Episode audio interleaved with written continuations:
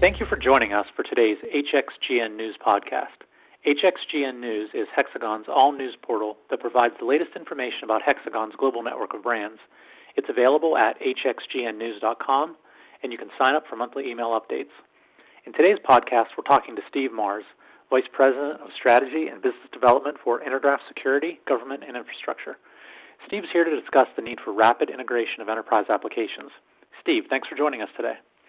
Hi, Jim. Good to be here. So, Steve, why is integration such a challenge across different government agencies and businesses?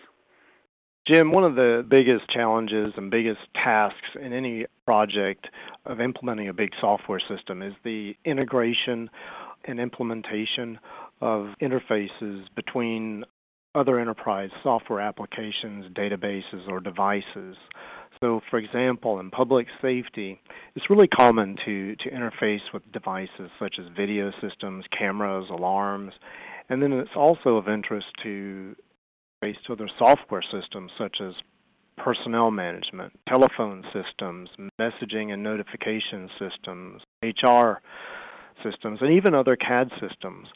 So you can see that the issue of tying different IT systems together is very critical and key in a public safety environment so you get a total operating picture and that task can be big to do and, and costly through the life cycle as well. Steve, but that's not just a problem for public safety, it's something for other industries too, correct? Absolutely, Jim. This is an issue no matter what industry you're in.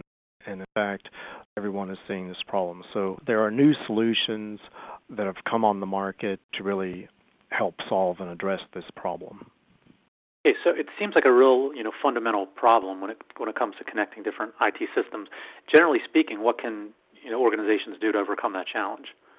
We always thought about one of the holy grails for interoperability and interface, have a way to really loosely couple interfaces between applications as opposed to the way we did it in the past with point to point custom interfaces, which are very costly to design, to write, to implement, to test, and to maintain over the life cycle of a product.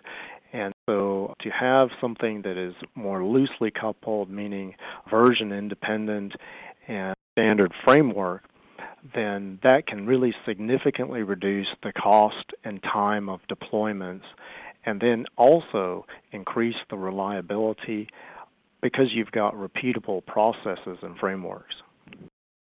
Okay, so Steve, so how did Intergraph make that change to going from point to point to a, a loosely uh, coupled framework? Jim, what we did was really it was through an acquisition of a product line called Edge Frontier. And Edge Frontier is the cornerstone of our interoperability framework, really for public safety and for SG&I.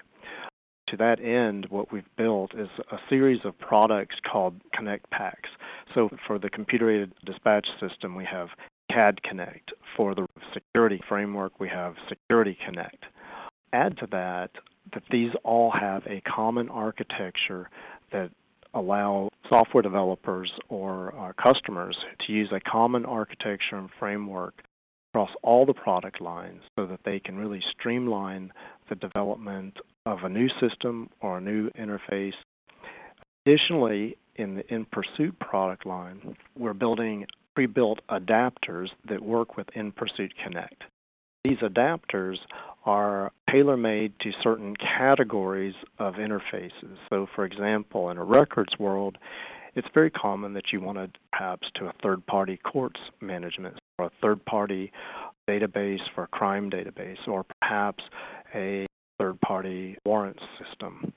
And so each of these types of categories of systems you'd be talking to have relatively similar needs for information exchange and so we can pre-build those adapters as front ends to these interfaces all right, Steve, that's that's very fascinating. So, if you could boil all that down, I mean, what's the key takeaway from from a system like that? Really, Jim, the key takeaway is that we believe using Edge Frontier frameworks as a middleware for interfaces will really bring significant reductions in cost of ownership for Intergraph solutions. Customers can even buy a developer license and build their own interfaces after training by Intergraph. And all of this adds to cost savings over the life cycle and the total life of a solution. Sounds like a very important capability that Intergraph has in its toolbox for its customers. Steve Mars, we appreciate your time today and thank you for being our guest. You can learn more about Intergraph SG&I online at www.intergraph.com. To our listeners, thank you for joining us for today's HXGN News podcast. Visit HXGN News to read the latest news from our global network of brands and be sure to sign up for monthly email updates.